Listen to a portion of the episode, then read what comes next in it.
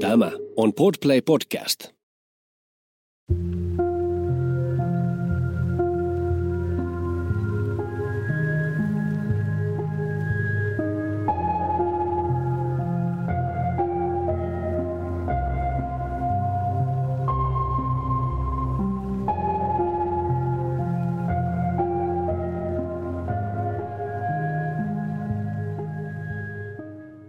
Kuuntelet Siitä on vaikea puhua podcastia.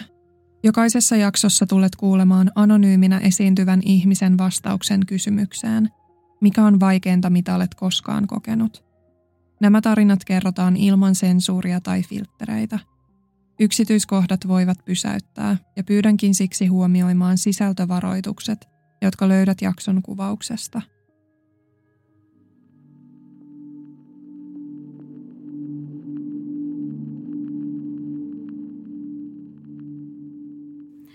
tosiaan ala-asteen kakkosluokka on ehkä sellainen, mistä jotain muistaa, niin kun, jos miettii lapsuutta ja tällaista. Niin silloin mä oon ollut tosi leikkisä ja mulla on ollut paljon kavereita siinä pihapiirissä. Että meiltä oli itse asiassa saman luokallakin oli monta ihmistä siitä, asui niin kuin siinä rappukäytävissä naapureissa ja tälleen näin. Ja kävin kyllä koulua, olin reipas siellä. En meinannut kyllä oppia lukemaan, että siinä oli vähän vaikeuksia, mutta opin kyllä – mutta tota, luulen, että siinä on ehkä ollut semmoinen tietynlainen, että ei ole sit ollut niinku äidillä aikaa opettaa. Että sit se on ollut isä, joka sitä on niinku tehnyt. Ja tosiaan silloin ala-asteella on alkanut siinä sitten tulee semmoisia pitkiä yksinoloja. On ollut yksin kotona ja on välillä mennyt siihen naapuriin, naapurin mummolle ja – välillä ollaan haettu sitten henkaria, että mä pääsen murtautuu kotiin, mikä kuulostaa tosi hullulta, että sä kakkosluokalla kahdeksanvuotiaana joudut miettimään, miten sä pääset kotiin, kun sä oot unohtanut avaimet, koska silloin on ollut lankapuhelimet. Ei silloin ole ollut kännykkää taskussa, että sais vanhempia kiinni, että mikä siellä on se juttu. Ja tosiaan siinä kakkosluokalla alkoi olla sellaisia, että äiti alkoi olla tosi paljon pois kotolta – että saatoin olla joskus yönkin yksin ja sillä, mutta muuten nyt oli aika hyvä suhde äitiin, mitä sitä muistaa siitä iästä, että on aina ollut ruokaa kaapissa, vaikka meillä onkin ollut mitä oudoimpia sääntöjä. Mulla on ollut oma jääkaappi ruokahylly, mistä mä saan vaan ainoastaan syödä ruokaa. Että äiti oli silloin naimisissa ja hänellä ja sen miehellä oli silloin omat hyllyt, kun ne kisas, niin kun oli lähdössä tämmöisiä, mitä ne nykyään on fitnesskisoja, mutta varmaan kehonrakennuskisoja enemmäkseen silloin. Ja ala-asteikäisenä se suhde on ollut äitiin semmoinen läheisempi, koska mä asuin sen luona. Että isän luona sit oli viikonloppuja tai lomia tai tällaisia. Että kyllä se on niin kuin aluksi se on ollut, sit äiti on ollut se tärkein ihminen – että eihän sitä varmaan senkään takia niin pienenä on nähnyt sit niitä piirteitä, mitä siitä sit alkaa, kun alkaa itselle tulee ikää, niin alkaa näkemään, että mitä siellä on. Ja tosiaan sitten silloin kolmosluokalla alkoi äidin ne mielenterveysongelmat tulee esiin vahvemmin. Tai no, nämäkin on sellaisia, mitä mulle on kerrottu. Enhän mä ole niitä välttämättä tajunnut. Niin silloin mä oon sitten muuttanut isken luokse – ja vaihtanut koulua ja vaihtanut paikkakuntaa. Että sehän on ollut tosi iso, iso muutos elämässä silloin, että, että se kyllä muistaa hyvin, että on jännittänyt ja kyllä mulla tuli kavereita, että niitä tuli kyllä. Mutta en mä uskaltanut mennä jääkaapille ottaa ruokaa eikä tällaisia, mitä sitten oli niitä sääntöjä ollut siellä äidin luona. Mutta tota, kyllähän se varmasti elämänlaatu on parantanut, että on saanut sitä huomioon ja läheisyyttä ja on ollut lemmikkejä ja mulla oli pikkuveli syntynyt, että isällä ja hänen silloin uudella puolisolla niin syntyi pikkuveli ja siitä pari vuotta kun meni, niin sain pikkusiskon, että kyllä se on niin kuin enemmän sellaista perheelämää ollut sitten. Tosiaan silloin vitosluokalla, kun mä oon ollut, niin silloin on saanut kuulla, että äidillä olisi syöpä.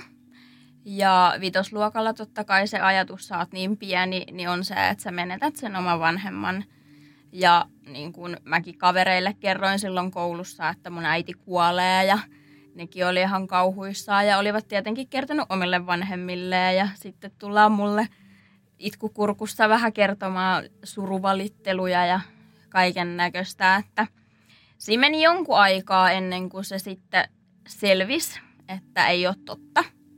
Hän oli kertonut tietenkin omalle äidillensä ja no, mun mummolle ja mun mummon miehelle näitä lääkärikäyntejä ja lääkärien nimiä. Mutta noilla alkoi sitten hälytyskellot jossain vaiheessa soimaan, että ei voi nyt kaikki tarinat ei mene niin kuin ihan paikkansa, että käytäis hoidoissa ja sytostaattihoidoissa ja kuitenkin tukka pysyy päässä ja ei mitkään karvat kasvoista tai muualta häivy, että nyt, nyt ei ole kaikki niin kuin ok. Niin noi alkoi sitten soittelemaan ja googlettamaan ja sitten ne sai sen lääkärin numeron ja tiedot, niin se oli joku aivan muu kuin mikään syöpälääkäri, että se oli joku ihan toinen, ei todellakaan. Ja sitten mä muistan, kun mä olin äidin luon käymässä, niin sillä oli laastarit niin kuin niiden kohtien päällä, mistä olisi ne syövät leikattu.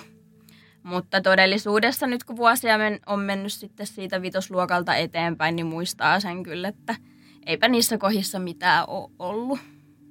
Se oli ihan hirveätä tajuta, että on niin kuin huijattu ja valehdeltu kuitenkin lapselle tuollaisesta asiasta, että oma vanhempi olisi kuolemassa. Että se oli niin kuin, kyllähän mä itkin sitä ja mä mietin, onko itsessä se vika, syytti niin kuin itteensä silloin pienenä, vaikka eihän se nyt ole mun vika, jos mun oma äiti niin kuin valehtelee. Että kyllä se oli, kyllä se oli iso juttu ja sitten varsinkin kertoa niille kavereille se, että hei, että mun äiti valehtelee, että ei tämä pidäkään paikkansa. Mutta tällaisia vastaavia huijausjuttuja on ollut hänen nuoruudessaan, että on silloinkin huijannut. Motiivina oli se, että se yritti saada omilta vanhemmiltansa rahaa. Se oli velkaa jollekin, niin varmaan isoista summista puhutaan. Mutta velkaa oli varmaan kaiken takana, että piti saada rahaa. Kyllä mä luulen silloin, että sitä ei ole käsitellyt niin paljon, koska on ollut niin pieni. Mutta kyllä mä varmaan niille lähimmille kavereille silloin on siitä sanonut. Ja on mun kummitärin kanssa jutellut, joka on sitten mun äidin sisko. Ja tietenkin mummon kanssa ja läheisten perheen kanssa, mutta kyllä se vähän ehkä silleen maton alle lakastiin, että olisi voinut ehkä enemmän keskustella. Mä luulen, että se muovasi musta sellaisen ihmisen, että mun itsetunto lähti, kun lähti yläasteetta kohti, niin oli todella heikko. Mulla ei ollut mitään itsevarmuutta ja mä tyyliin vihasin itseäni. Ja mä en tiedä, miten mä aina käänsinkin noin kaikki äidin tempaukset aina mun syyksi. Että ne on niinku mun syytä. Et koska silloin mä oon ainut lapsi hänellä, niin tota, että, että kaikki on mun syytä.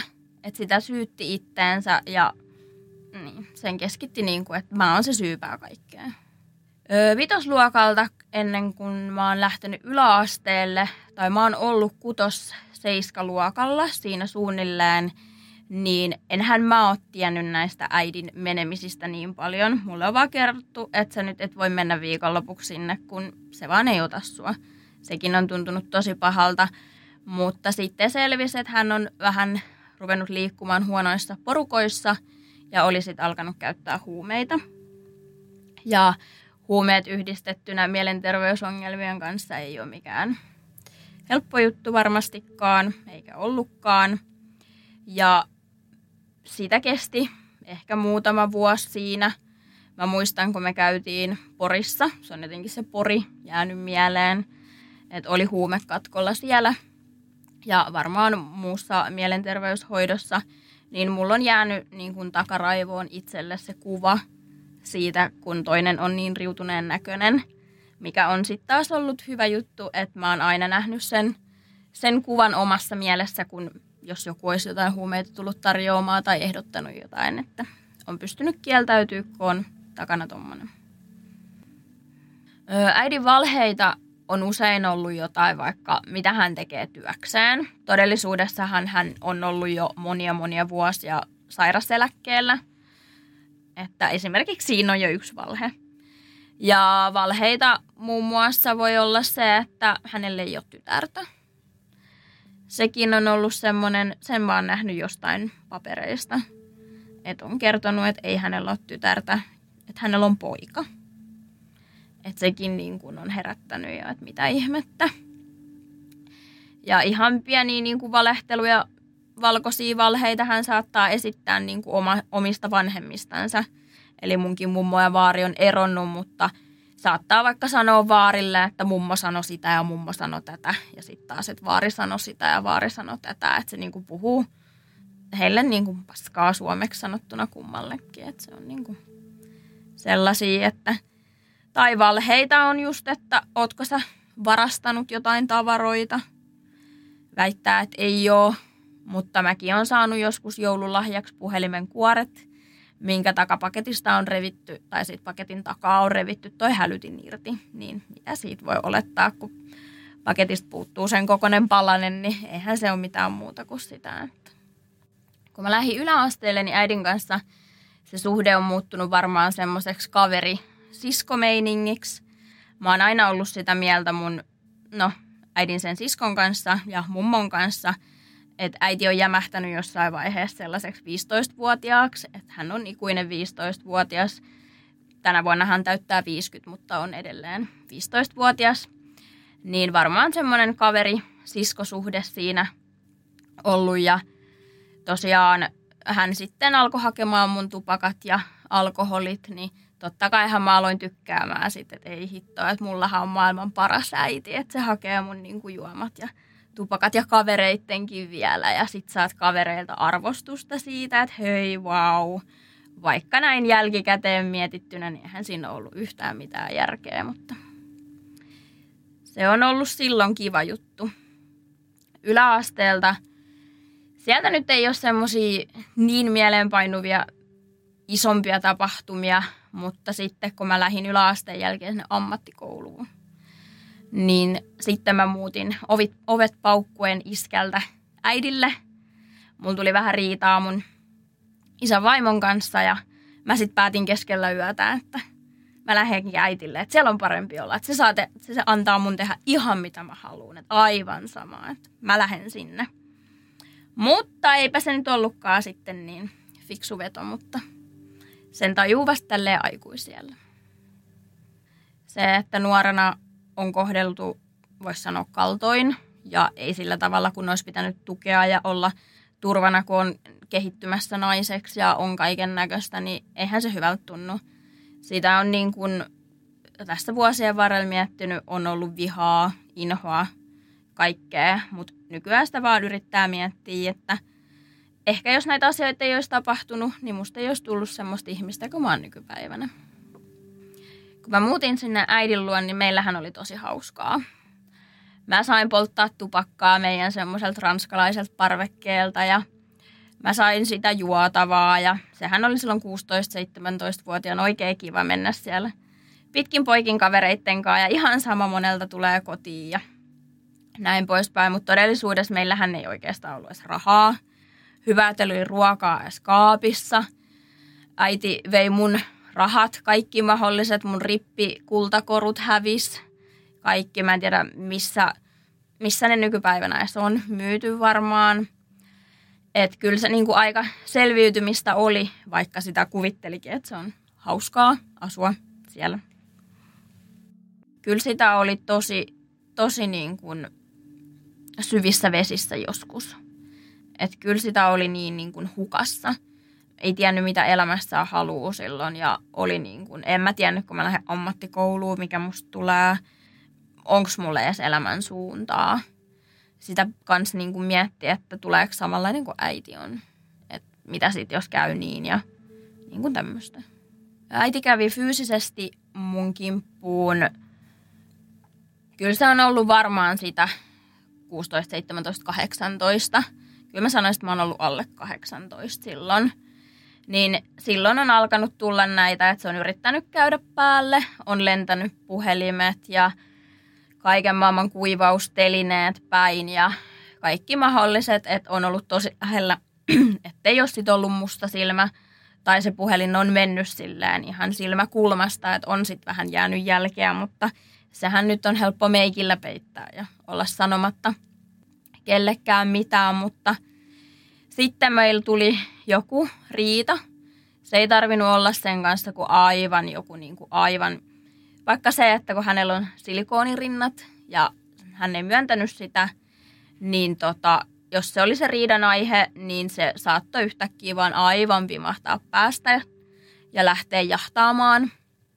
Kaikista mistä mä en vieläkään niin kuin, ei vaan löydy sanoja sille, niin on se, että ollaan siinä olohuoneessa ja varmaan jostain kyseisestä silikoonirinta-aiheesta puhutaan.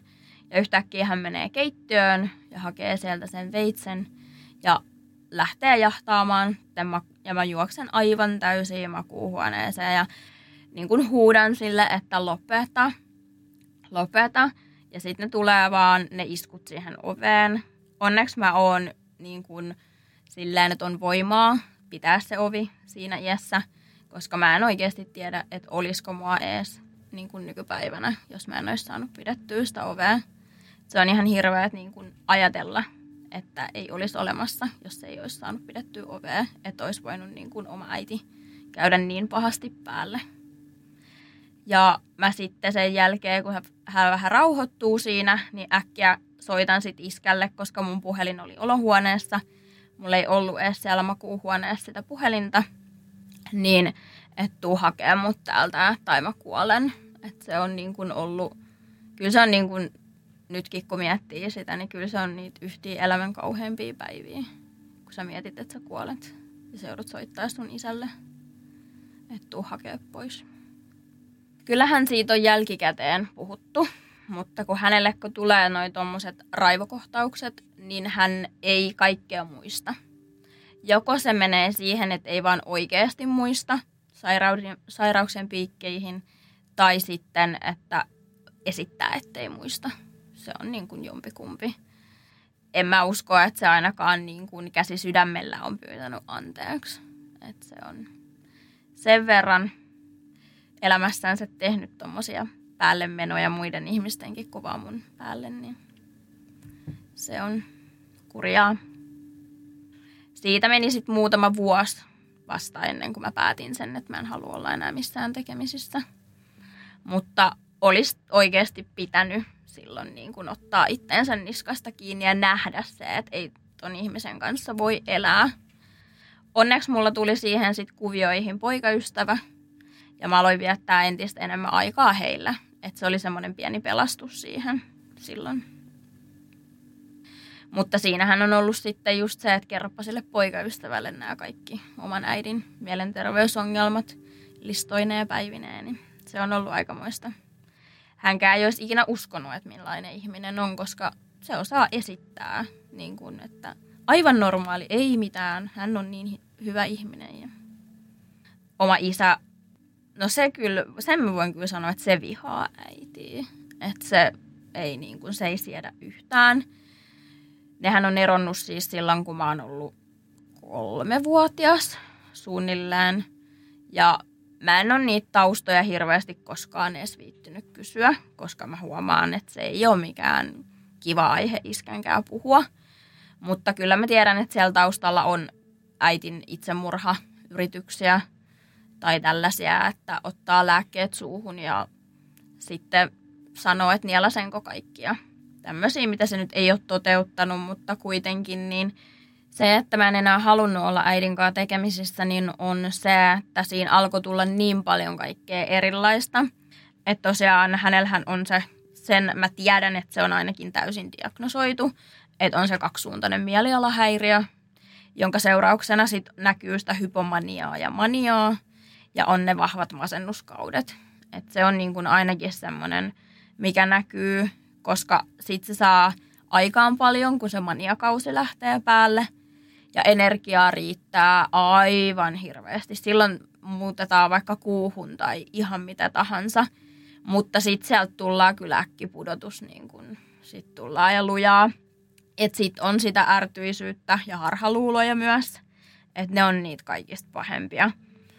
Sitten, no, me epäillään, että voisi olla just skitsofreenian niin kuin oireita on ne harhat ja ne oudot käytökset. Mutta kun mä en ole koskaan nähnyt äidin niin kuin noita diagnosointipapereita, koska hän on pitänyt ne hyvin visusti piilossa. En mä tiedä, onko se koskaan edes tuonut niitä kotiin. Ja ei hän mulle niitä kerrota mistään. Et se on niin kuin... Ja sitten on sitä patologista valehtelua ja omien juttujen uskomista – jos hän päättää, että vaikka mä olisin lyönyt häntä, niin hän on sitten oikeassa siinä. Niin tota, öö, äidillä on ollut myös muun muassa semmoisia harhoja, että hän on kuvitellut, että joku ohjaa häntä tai kuulee ääniä. On niin kuin just jotain outoja, että on päättänyt, että hyppäisi parvekkeelta tai tämmöisiä. Harhoja just voi olla se, että joku jahtaa häntä. Hän on kävellyt kaupungilla, niin joku jahtaa ja seuraa. Ja, tai joku on lyönyt häntä ja sitten hän itse tirvasee hänelle mustan silmän ja tämmöisiä. Hän on aina tapellut hänen miesystäviensä kanssa. Siitä lähtien, kun mä oon ollut pieni, meillä on lentänyt kaiken maailman astiat seiniin, on ollut nyrkkien jälkiä seinissä. Mun lapsuuden valokuvat kaikki on aivan jossain kokiksissa, ties missä kaljoissa, niin kun, ne on ihan hirveitä. Et hänen miehet niin kun vielä sit, kun mä oon ollut itse täysikäinen, niin musta tuntuu, että ne vaan paheni. Ne alkoi olemaan, no ihan voi sanoa, että ihan on ollut yksikin on ollut narkomaani. Ja muita kaiken näköisiä on ollut muutamaa, no vankilassakin olevaa, on ollut ihan rikollisia, kaiken, kaikenlaisia, mutta silloin ilmeisesti ollut aina vähän tämmöinen, että se rikollinen miellyttää häntä ja on niin kuin pakko saada joku, joku semmoinen, niin tosiaan sitten siinä yhdessä vaiheessa alkoi siltä hänen yhdeltä mieheltään tulla niitä tekstiviestejä, jossa on kaikkea, että on riidan kylväjä ja lellipentuja – saatanan kaiken tarjottimella saanut kakara. Ja sitten niissä muun muassa luki, että en saa käydä äidin päälle, että äiti on sattunut jalkaan ja sydämeen vielä enemmän. Eli se, että äiti on myös valehellut niille miehille siitä, että mä olisin käynyt hänen päällensä, vaikka todellisuudessa en ole käynyt. Mutta just se, että myös ne, sen miehet menee mukaan niihin sen valheisiin, niin se oli semmoinen yksi juttu. Ja sitten just kun ei ne valheet, ei ne ikinä, ne ei loppunut. Niitä tuli vaan uusia ja uusia ja, ja aina se teki kaiken näköisiä tempauksia. Se varas kampaamoajan vaikka jostain ja se jätti sen maksamatta ja se lähti sieltä niin kuin, että otan laskulle tai antoi jonkun puhelinnumeron, mikä ei ollut edes hänen, että usein mummon puhelinnumero saattoi jättää sinne, että alkoi tulla kaikkea tällaisia – tällaisia ja niitä on varmaan vuosienkin varrella ollut, mutta enhän mä ole tiennyt sitä. Ja sitten me oltiin yksi vuosi, me oltiin mun autolla naapurikunnassa tämmöisellä kivalla kesä, kesäreissulla tai omasta mielestä, että vienpä äidin, että jos se osaisi käyttäytyä. Ja siellä se yhtäkkiä saakin siitä autossa jonkun aivan raivokohtauksen, rupeaa potkii ja hakkaa mun autoa sisäpuolelta ja heittelee ikkunasta puhelimensa ja – se oli niin kuin aivan älytöntä se sen käytös. Et se, on, se on vaan niin vaikea kuvailla se, kun sä näet niistä toisen silmistä, kun se lähtee se semmoinen raivo sieltä ja se on, niin kuin, se on ihan hirveä. Ja mä sanoin silloin, että nyt mä en ole enää missään tekemisessä sunkaan. Että mä en jaksa katsoa noita raivoamiskohtauksia, kun ne vaan tulee yhtäkkiä. Että taustalla nyt toki on se joku riita tai joku aihe, mikä hänet sitten suututtaa. Mutta se, että se oli niin kuin se viimeisin sitten, että mä en vaan enää jaksanut. Ja se, että toki hän on ollut vuosia käynyt erilaisissa hoidoissa ja hoitolaitoksissa ja ne ihmiset yrittää auttaa, mutta kun se, että hän ei ota itse sitä apua vastaan, että tuntuu, että niitä lääkkeitäkään ei syöty, vaan en tiedä myikö ne vai mitä teki, niin ei vaan, ei vaan kerta kaikkiaan jaksanut enää sitä.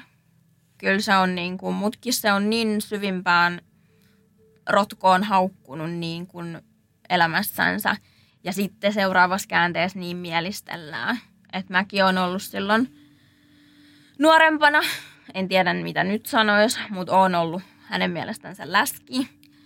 Ja mä oon ollut ruma ja sitten näitä pahimpia, mitä se ikinä on sanonutkaan, niin on noita, että mun naamaa pitäisi niin kuin tuhat kertaa lyödä uuteen uskoon, että jos musta tulisi sitten parempi ihminen.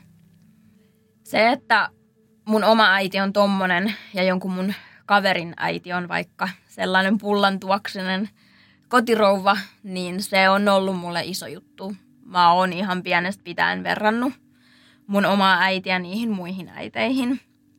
Mä oon aina ollut silleen, miksei mun äiti voisi olla tollanen.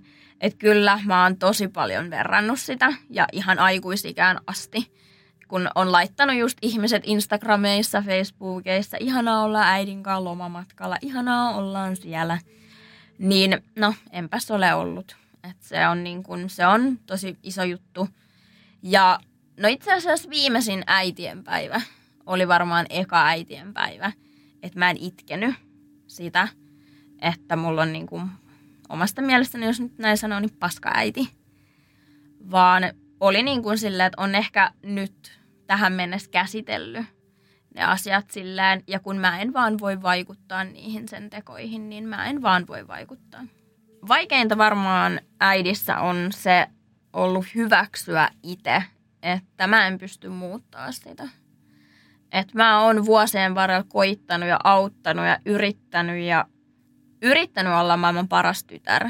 Niin kuin vaikka olisi haukuttu kuin yrittänyt kaikkeni, mutta ei se vaan niin kuin, ei kerta kaikkiaan. Et varmaan on ollut vaikeat myös ymmärtää tai ei ole halunnut ehkä ymmärtää ja on ollut vaikeinta ne kaikki mielenterveysongelmat. Sehän on ihan hirveet, että äidin kanssa ne tunteet on varmaan tai onkin mennyt just ääripäästä ääripäähän, että on idolisoinut ja on ollut silleen, mulla on maailman paras äiti. Ja seuraavassa käänteessä vihaa sitä. Ei se ole helppoa. Mä voisin väittää, että se on ihminen, jonka kanssa mä oon käynyt läpi kaikki mahdolliset tunteet. Että kaikki mahdolliset. En varmaan yhdessäkään parisuhteessa ole käynyt kaikkea tollasta läpi. Mä luulen, että se on kyllä, se. Mutta se on varmaan, kun se on se oma äiti. Vaikka tota noin, en olekaan missään tekemisissä nyt nykyään, mutta – mutta se just, että se on niin paljon aiheuttanut kaikkea, mikä on vaan luonut sit sitä, että on tullut sitä vihaa. Mä luulen, että se viha on peräisin siitä, että kun hän ei ole ollut sellainen kuin oikeasti mun mielestä äidin kuuluisi olla, niin sitä on sitten ruvennut vihaamaan. Ja se on sitten tullut silloin joskus, no sitten varmaan kun on vähän rauhoittunut niistä alkoholi, tupakka, ajoista, että on vähän, vähän kasvanut muka aikuisemmaksi, niin sitten on se viha alkanut tulee sieltä seuraavaksi. Että et ei ole vaan jaksanut sitä sekoilua ja sellaista. Aluksi hän ei ymmärtänyt sitä, että mä en halua olla missään tekemisissä. Tuli oven taakse ja soitteli ja mä sain kirjeitä ja postikortteja ja kaikkea. Silloin tuli kyllä sitä anteeksi. Siellä luki kaikkea, että äiti on tosi pahoillansa kaikesta, mitä on aiheuttanut äiti on tosi sitä, äiti on tosi tätä. Vaikka todellisuudessa en mä, mä en siis, mä en välittänyt niistä mitään. Mähän revin ne silloin ja olin ihan, että en mä jaksa niin kuin tätä. Että se niin kuin meni tosi kauan ennen kuin se usko sitä. Eihän se niin kuin tänä päivänäkin se yrittää keinolla millä hyvänsä jotenkin saada niin kuin, että oltaisiin tekemisissä. Puhuu sitten vaarille tai mummolle tai sillä oli joku uusi, mä en muista mikä työohjaaja silloin oli, niin sekin jopa laittoi mulle Messengerissä viestiä, että hei, että olen äitisi uusi ohjaaja, voisimmeko tavata.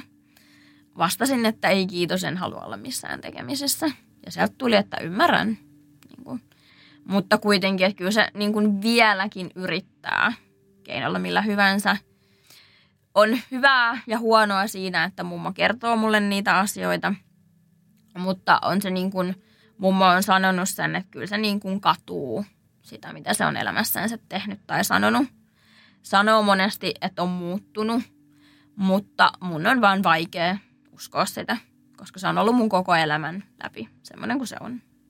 Ja viimeisin on nyt tässä viime aikoina, mikä se on väittänyt, että mä oon käyttänyt niin paljon nuorempana huumeita. Ja hän on yrittänyt kieltää ja olla niin kova äiti.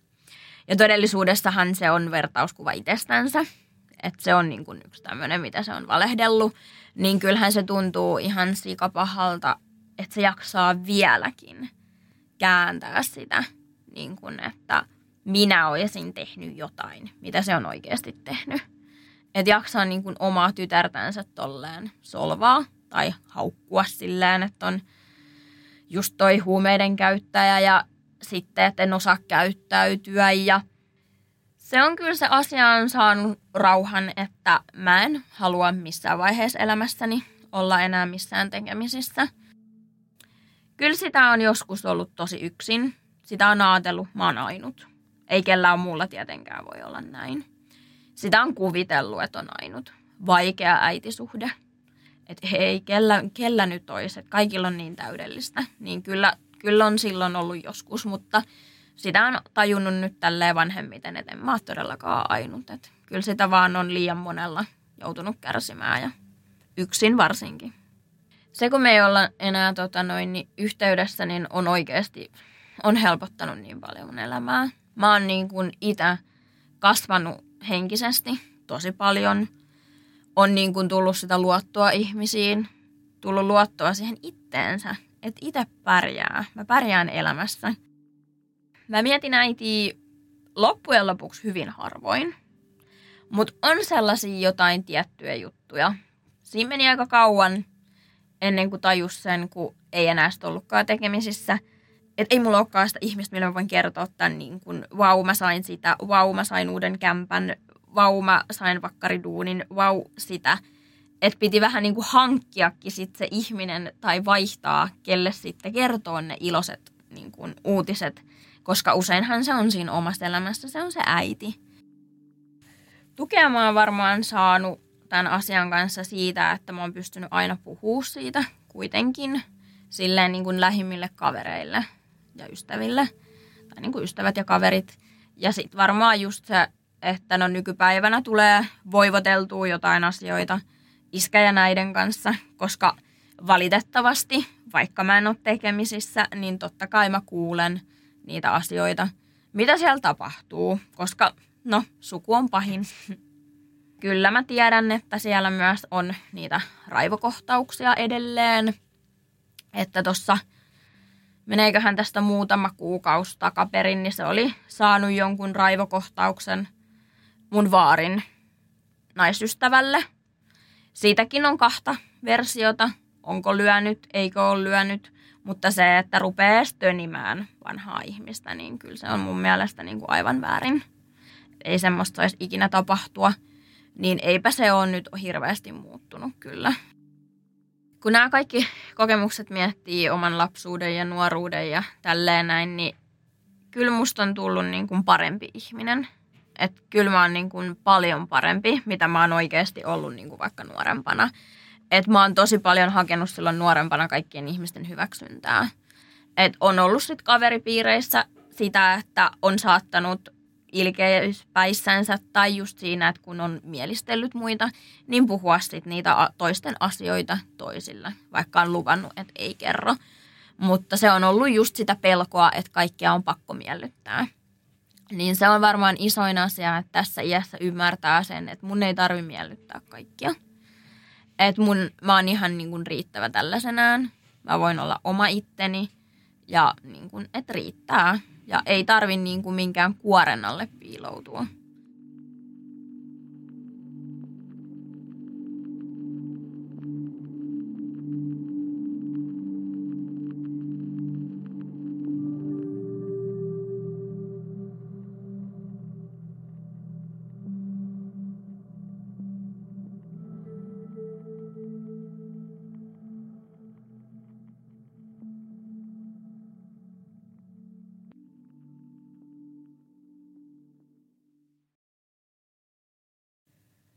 Olet juuri kuunnellut Siitä on vaikea puhua podcastin jakson. Jos päivän aihe kosketti sinua, suosittelen tutustumaan linkkeihin, jotka löydät jakson kuvauksesta. Jos haluaisit osallistua podcastiin ja kertoa oman tarinasi, voit lähettää hakemuksen osoitteeseen siitä on vaikea puhua at gmail.com. Suurin kiitos jaksossa tarinansa jakaneelle haastateltavalle. Siitä on vaikea puhua podcastin löydät myös Instagramista – nimellä Siitä on vaikea puhua.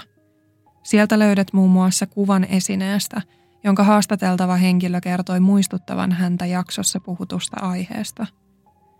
Lisäksi sieltä löydät lisätietoa aikatauluista ja tulevista jaksoista. Kiitos kun otit aikaa päivästäsi kuullaksesi yhden ihmisen tarinan. Ensi kertaan.